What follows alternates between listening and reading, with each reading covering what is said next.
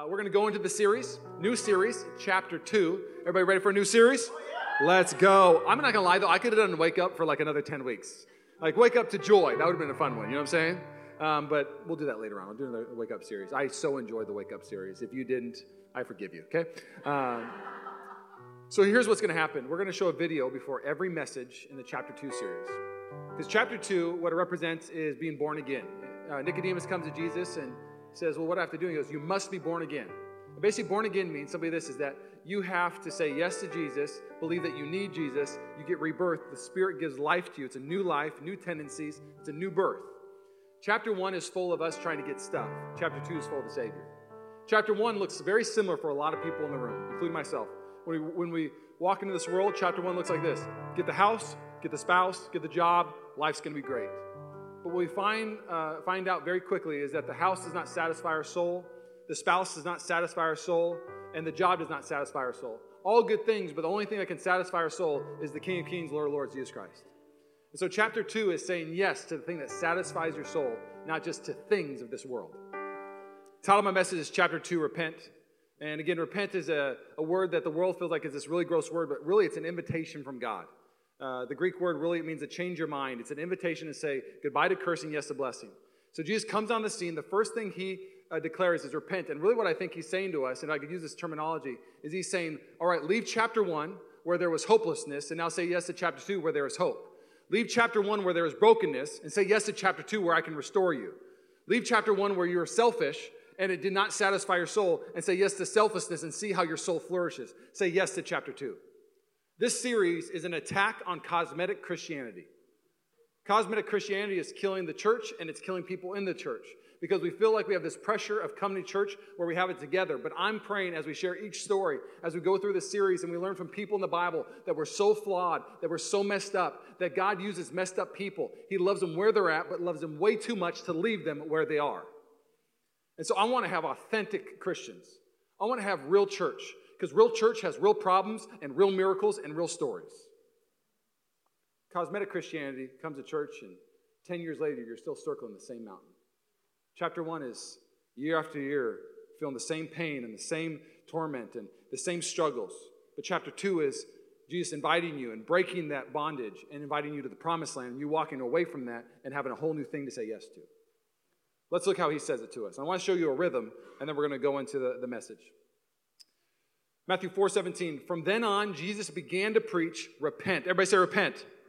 Come on, that's like an invitation to Ruth Chris, okay? He's literally saying, uh, repent, don't go to McDonald's, come to Ruth Chris. Repent, don't go to Taco Bell, come to the greatest Mexican restaurant on the planet, whatever that one is for you, okay? Repent, do not eat that TV dinner. I just cooked a 45 ounce ribeye, bone in. Stop it, repent. If you are a vegetarian, repent of being a vegetarian and eat meat again. I'm just kidding. I'm kidding. I'm kidding. I'm kidding.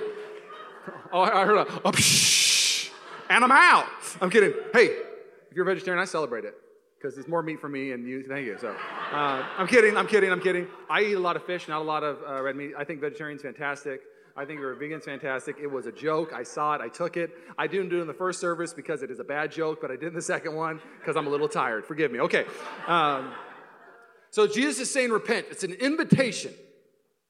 Repent of your sins, aka the sins that he's talking about. Theologians break down basically chapter one, if I could put it this way. The one way we hear it is just the kingdom of darkness.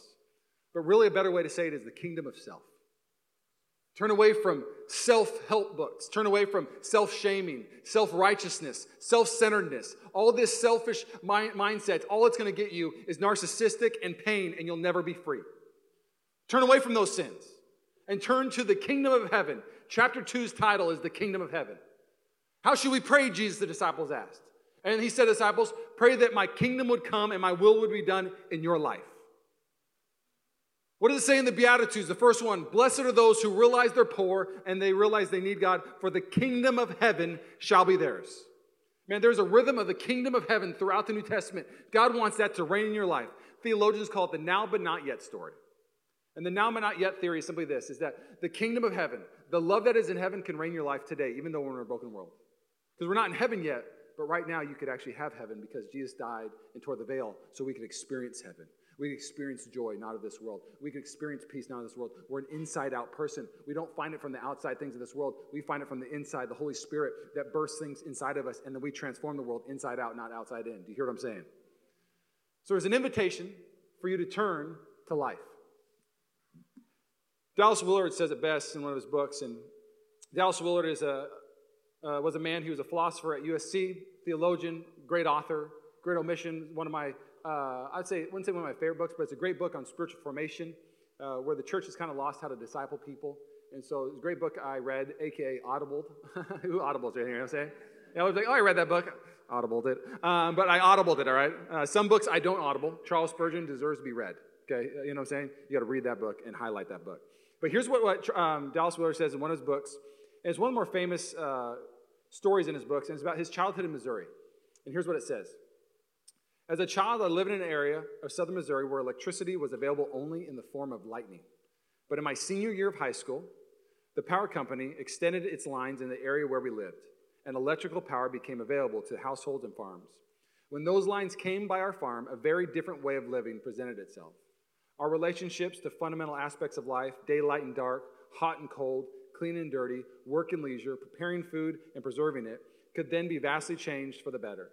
But we still had to believe in electricity and its arrangements, understand them, and take practical steps involved in relying on it. You may think this comparison rather crude, and in some respects it is, but it will help us understand Jesus' basic message about the kingdom of heaven. If we pause to reflect on those farmers who, in effect, heard the message for the first time repent, for electricity is at hand. Turn from your kerosene lamps. Turn from your brokenness. Turn from your lanterns. Turn from your hate. Turn from your ice boxes. Turn from your torment. Turn from your cellars, your scrub boards, your rug beaters, your woman powered sewing machines, your radios, your dry cell batteries. The power that could be that power that could be make their lives far better was right there near them where they were by ma- uh, making relatively a simple arrangement. For us, it's just saying yes to Jesus. They could utilize it. Strangely, a few did not accept it. Some people didn't want change. They wanted to settle for what they had. Amazing to me. They did not enter the kingdom of electricity. Some just didn't want it. Others could not afford it, so they thought. Stop. I believe the chapter 2 series is to encourage all of us one of the things the Bible shows is that we're supposed to renew our mind. When you say yes to chapter 2, it is a process. You're not saying yes to, I said yes, why am I not perfect? Yes, why do I still have struggle? Because when you say yes to chapter 2, Jesus is uh, saying, Follow me. I'm going to renew your mind. I'm going to renew the broken things in your life. We're going to kill the flesh of this world, and we're going to renew the broken things in your mind. And you're going to have the mind of Christ, and you're going to live by the Spirit of God. But what happens, a lot of us, we say yes to God, but we don't say yes to following God. And there's a big chasm there. You have to follow God. He wants to expand your capacity.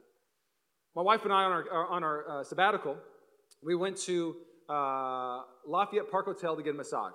90 bucks on a Monday, Tuesday. I highly recommend it. You can hang out at the spa, the pool. It was awesome, okay? So we get done getting our massages, and you think after you do something amazing like that for your wife, she's gonna be fantastic, right?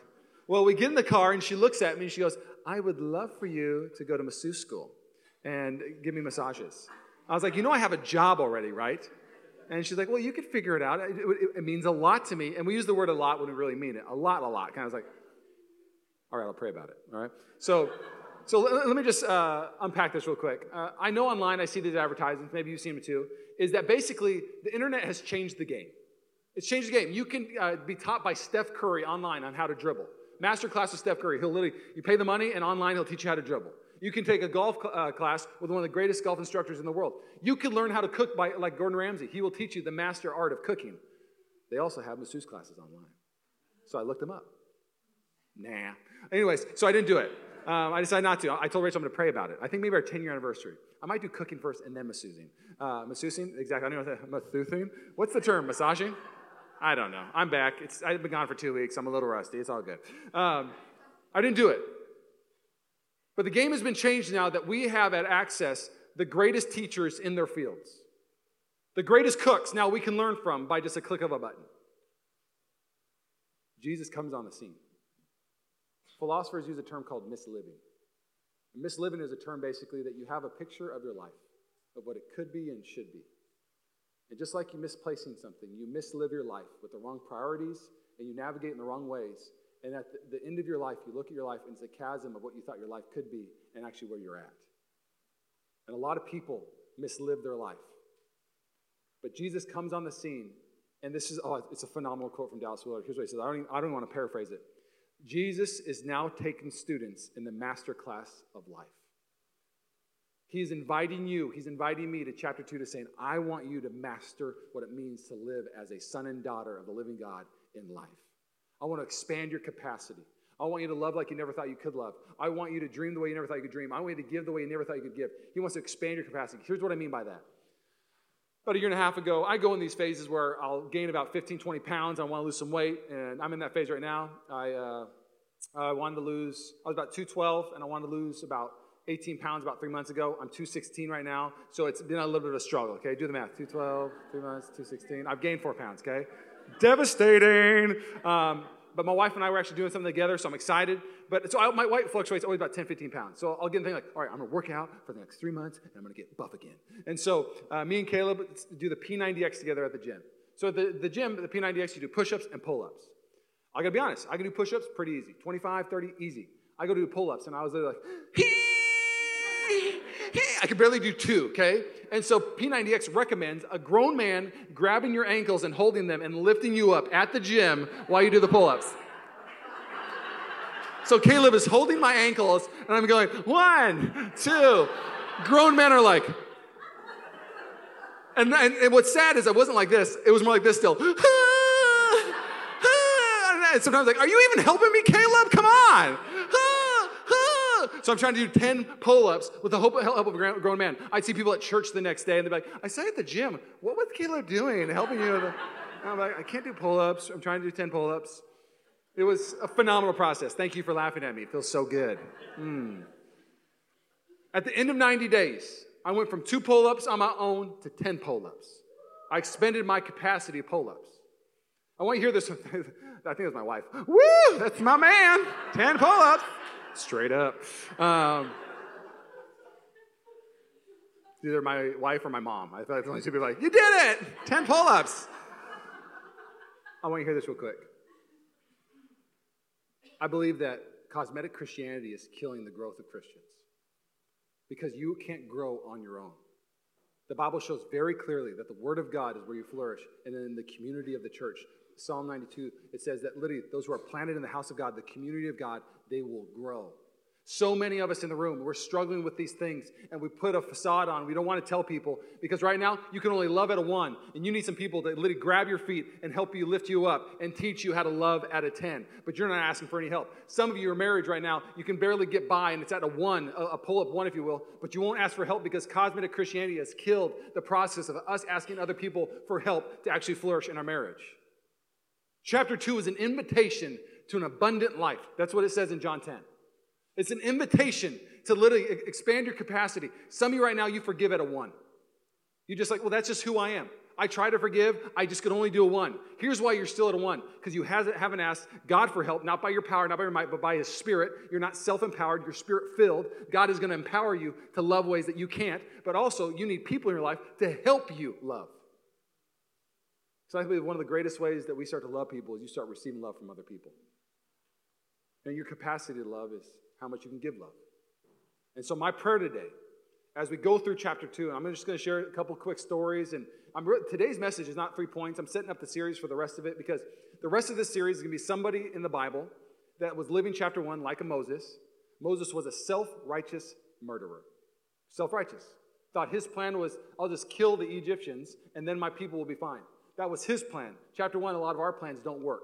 Chapter two, he becomes this self sacrificing, most humble servant on the planet because he encounters God. Joseph has a dream. How many of you have a dream right now? It's right, like you want something great to have in your life. A lot of us have that. Come on now, I, I believe that. So Joseph's dream at first, he thinks it's all about him. Chapter one, everything is about us. It's the kingdom of self. Chapter two, he realizes the dream is about God's people, not me. God gave me that dream to bless people. And your capacity this next seven weeks, I believe, is going to get on the fast track in the name of Jesus. That you're going to be committed to growing in love and selflessness in the priorities that God has for your life. That you would find somebody. I'll be real, I have people in my life that I tell on myself to. I, there are people in my life, I, I, I, need, I need to have a few people in my life, they know everything about me the good, the bad, the ugly. Church is messy. And the problem with church to the outside world is that they think they can't bring their mess in here because we're putting a facade of cosmetic Christianity. I think we need to get more real and say, I'm not okay, you're not okay, he loves me anyway. We're all struggling. Everybody's got something, everybody's got some junk. Baby's saying amen. Come on, baby. I want you to catch this real quick. I want to I want you to look at the kingdom of self verse real quick and ask yourself what is going on in the world and the opportunity we have. The kingdom of self verse is just in James 3. It's a very simple verse. For wherever there is jealousy and selfish ambition, there you will find disorder and evil of every kind. Man, the world today is just all these self centered, self help ideas, and the kingdom of self has been advancing in America. But I believe the kingdom of heaven is being set up for a new revival in America. I believe it. And so, my prayer today is that we would understand what it's going to take to see the kingdom of heaven come to a broken world. And I believe the way that we, uh, what we have to do if we want to see chapter two not only invade our life, but to invade a region, is that we have to say yes to the mess. Everybody say yes to the mess. I was watching a YouTube video of a famous pastor being interviewed talking about he needed a private jet because when he flew commercially, people would come up to him and ask for prayer, and it would bother him. And I was like, the mess is the ministry, man. Like, what is it? What do you think ministry is? Why do you think you're a pastor? So you can fly in a private jet and talk places? That doesn't transform the world. It's when you encounter people in their mess and love them where they're at, but love them so much to journey with them to get them where God wants them to be. We have to fall in love with the mess. J.R.R. Tolkien, one of my favorite authors, writes a book called Lord of the Rings. It's three books. Anybody love Lord of the Rings? Come on now. Woo! Never read it, actually. I just watch the movies every Christmas, okay? Don't judge me. Don't judge me. I don't read a lot of fiction books. I read a lot of, read a lot of uh, um, nonfiction leadership books. Those are my favorite things to read. I audible a lot, whatever. Uh, J.R. Tolkien created a new word when he was writing Lord of the Rings. He coined it. It wasn't around, and now it's a word that's in the dictionary. It's called eucatastrophe. The way authors would write is they would write everything's going well. You've seen this in movies, and then right when everything's going well, then it just boom, terrible. It's a rhythm of how writers would write. But J.R.R. Tolkien said, you know what? I'm going to write a story completely different. It's going to be where everything is going terrible, and then a eucatastrophe. Eucatastrophe, EU, it's, it's the word you in Greek, and it means good. It's a good catastrophe. So when all seems lost in my book, Lord of the Rings, in my movie, then there's something great that's going to happen. You see it throughout the book. When, when, uh, when they're at the two towers and it looks like they're about to be defeated and they're about to die, all of a sudden a eucatastrophe comes in and it's Gandalf and it's like, oh, and he defeats everybody. It's the eagles all throughout. Literally, J.R. Tolkien said the eagles were all eucatastrophes. He put them in there for that. Where Gandalf is trapped, he's like, How will I ever get out of this? And an eagle shows up on eagle's wings. Hello, Bible. On eagle's wings. Uh, are you tying Lord of the Rings to the Bible? Sure, a little bit, whatever. Um, and literally, he jumps on the, the eagle and flies away. At the end of the movie, how does Frodo get out of there? With the eagle, eucatastrophe at the very end last battle that Rohan, who was saved in number two, in number three, what happens? Rohan, when everything looked lost, Rohan comes in and uh, helps fight the, the last battle, eucatastrophe. You are called to create a eucatastrophe in the East Bay region. When all seems lost, you come in and you save the day. What do you mean I save the day? J.R.R. Tolkien is quoted in one of his essays that the greatest eucatastrophe of all time is the resurrection of Jesus. That's where it was inspired that when all seemed lost, when there was no way, he made a way. When the, everybody saw death, he came on the scene and brought life. And what we're supposed to do is he's passed the baton to us, passed the mandate to us to literally bring chapter two to people the new birth, a new life, a new way to live. There's freedom. We're supposed to bring eucatastrophes to people. We're supposed to love the mess. The couple that we gave this check to, I literally, as I was studying, I was like, Lord, I want to be eucatastrophe this week. Open my eyes to who it would be. I'm sitting across from two church planters, and this is literally how they looked during the thing. I remember that. Two weeks into it, before we church planted, I was barely sleeping. I had anxiety for the first time in my life. I was asking, I felt very alone at the moment. When we were church planting, it was crazy. People were telling me I shouldn't plant in the Bay Area. People were, were questioning Rachel and I's motives, which I'll just let you know whenever you're about to do something great, the enemy is going to try to attack you from every angle. David, before he defeats Goliath, literally he walks up and his brother Eliab goes, Oh, I know your motives, Dave. And he's like, What did I do? I'm just here. Enemy's trying to attack his motives before he's about to go defeat the Goliath. And all his, his faith is is actually the greatness of God. So we were sitting there and they're talking, and I was like, This is my moment, Lord, to be used by you. Everything I'm about to do is everything that you've brought into my life. I'm not creating this eucatastrophe. You're coming to me and through me to bless this couple. In the middle of our conversation, after we talked for a while, I said, Hey, we'd love to mail your church a check. And he like lit up, and their countenance was like, da, da, da, da, da. And they're like, you know what? We were driving here, we are believing God, you're gonna do something great. We're gonna meet some new friends. You know, it's been a hard season. We left Boise and we lived, da, da. And, I, and I was like, yeah, bro, we can. He's like, so I think we made friends. I was like, well, bro, I just give you a check. We're not friends yet, man. You know what I'm saying? too far, too far. You want my number? Um, but I said, yeah, we can be friends, man. I love that, bro. I love it. It was, it was a, such a sweet moment. I started thinking about my life. Started thinking about the eucatastrophes that happened in my life. I'm in eighth grade, and I believe this that we have to be attracted to the mess. The Bible shows, and I want you to catch. I want to read the verse, and I'll go to the story, but I want to read the verse to you first. It's a simple verse, and it says this It says, You are the salt of the earth. Everybody say, Salt. You are salt. What does that mean? There's two, two, uh, two meanings to the, the salt scripture. One is simply this that salt is to flavor things. That's one of the meanings. So uh, I'll use a simple illustration steak if I have a steak and it's not very flavorful, I put a little salt on it and I eat it. What do I say? That's good steak. I never heard somebody put salt on a steak and go, mmm, that's good salt, right? Are we right? And what Christians are supposed to do, one of the things the Lord's shown us we're the salt of the earth, is that we're supposed to come in places and bring the flavor of the kingdom, taste and see the Lord is good, and people go, man, there's something great about that city. There's something great about the East Bay region. And first they don't know what it is, and they start to research and they find out it's Jesus. It's the salt of the earth that is transforming a region. When you go to a small group or you go in a room, you're supposed to be the salt of a room. Don't be the person in the Bible study that you're the one that's like, uh, actually, the Bible says this, actually, the Bible says this, and you're actually way too salty because you're being judgmental. That's not the type of salt God wants. He wants you to flavor a room, compliment a room, make it better, encourage people where they're at. And when you leave the room, people go, man, when they were here, it was better when they were here. It's better when they come because they bring the flavor of the kingdom with them. Do you hear what I'm saying? Second part of salt, simply, simply this it is drawn to broken things and it, it keeps things from breaking. So broken things are drawn to salt, salt's drawn to broken things. And so Jesus is saying to the earth, You are the salt. If you lose your flavor, what good are you? AKA, if the church is not drawn to the mess anymore, and the mess is not drawn to the church, what good is the church? If the messy world looks at us and goes, man, cosmetic Christianity, I can't come yet, I'm not good enough. And the church, if I'm being honest, my heart today is that we wouldn't only bring people to church, but we would bring the church to the people. That we wouldn't only just bring them here to hear the gospel message, but we would go live the gospel message out of here. So, what good is the church if we're actually not drawn to the broken? Now, let me go back to my story. I'm in eighth grade, didn't grow up in church. My first experience was my grandma led me to the Lord. God bless Peggy.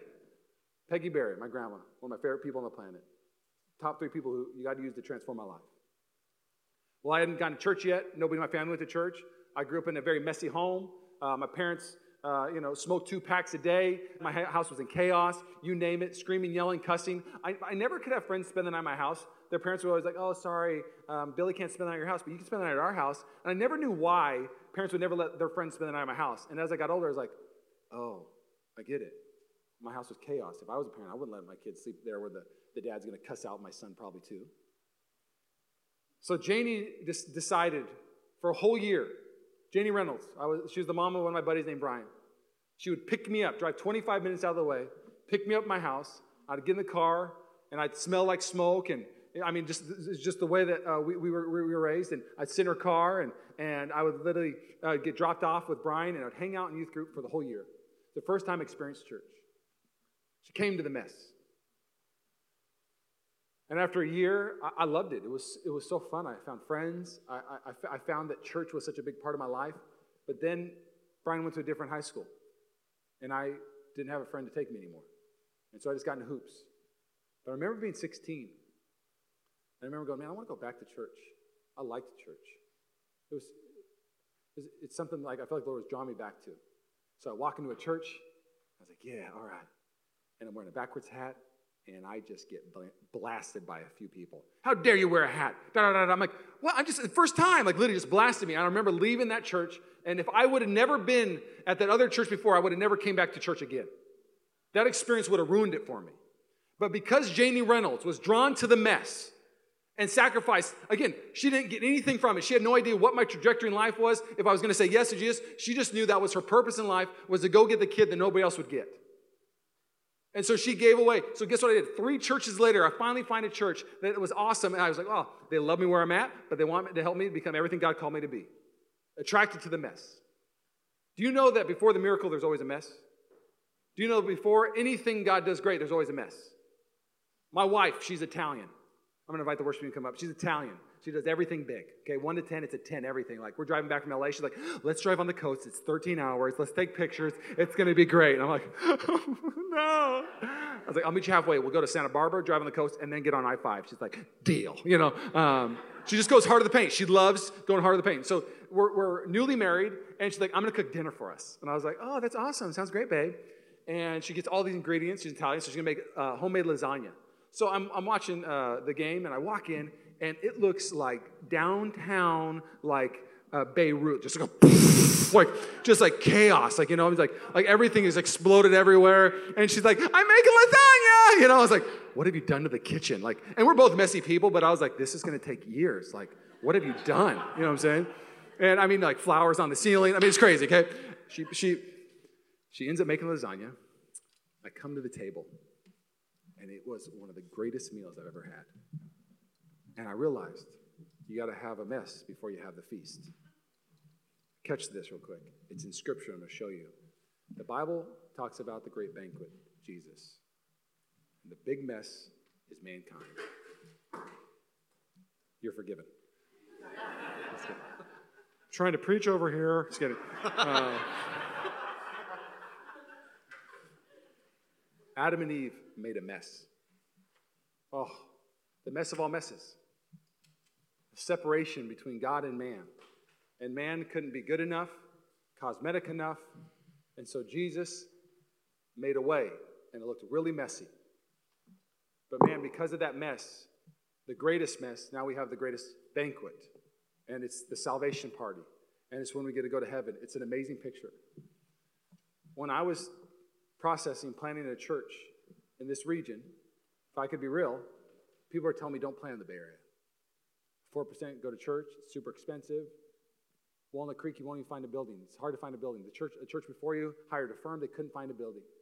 Thank you, Jesus, for the city of Walnut Creek allowing us to meet in here. This is the only place that said yes to us. But here's the deal. In the midst of what I saw as a mess, God opened my eyes to the opportunity of a revival.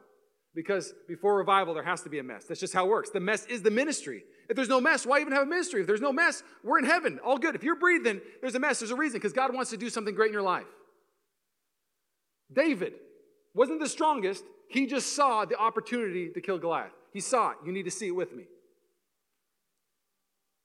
So I got really overwhelmed, to be honest. All right, Lord, I feel like you're calling me to plant a church in a region where they don't really like church. And Lord, you put a dream in my life to change the world literally what I feel like you put in my life. Uh, this is a prayer I pray in my life all the time. Lord, make me a revivalist. May my words revive the sleepy. May my words revive the broken. The ones that, can I say something real quick? If there's kids in here, I'm sorry. May I revive the ones that have an identity where they see themselves as a slut. You're not a slut, you're a saint. The world has given you the wrong title.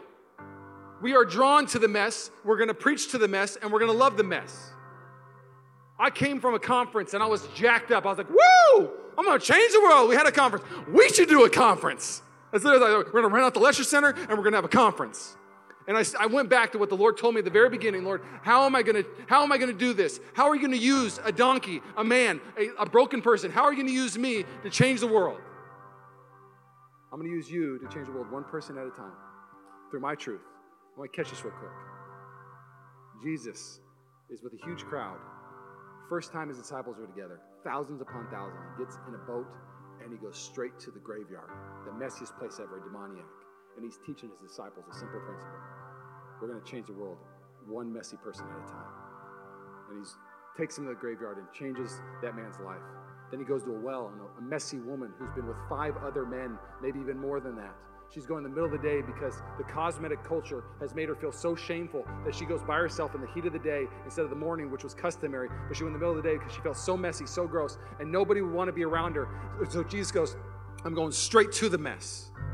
and I'm going to talk to this Samaritan woman, and I'm going to tell her how she's loved. I'm going to tell her how she's redeemed, and I'm going to tell her her life can be completely different. And she's going to say yes to chapter two of her life, and she's going to change the whole village. She's going to change the person's life one person at a time, which changed the whole village one at a time. There are people in our church that are going to prisons right now. I was talking to a few of them. They literally go to prisons. And I thought to myself, man, conferences don't change the world. You change the world. I change the world with the gospel of Jesus one person at a time. There's a, uh, is Catherine Neeson in the room? Catherine, want to wave at me in the room? If not, I can't, I can't see anything. My retinas are burnt by the lights. But Catherine, she might have been in the first service. She is going into our community, and there are orphans where families are broken. And she's taking care of babies for months at a time before the family can be restored, and then giving the baby back.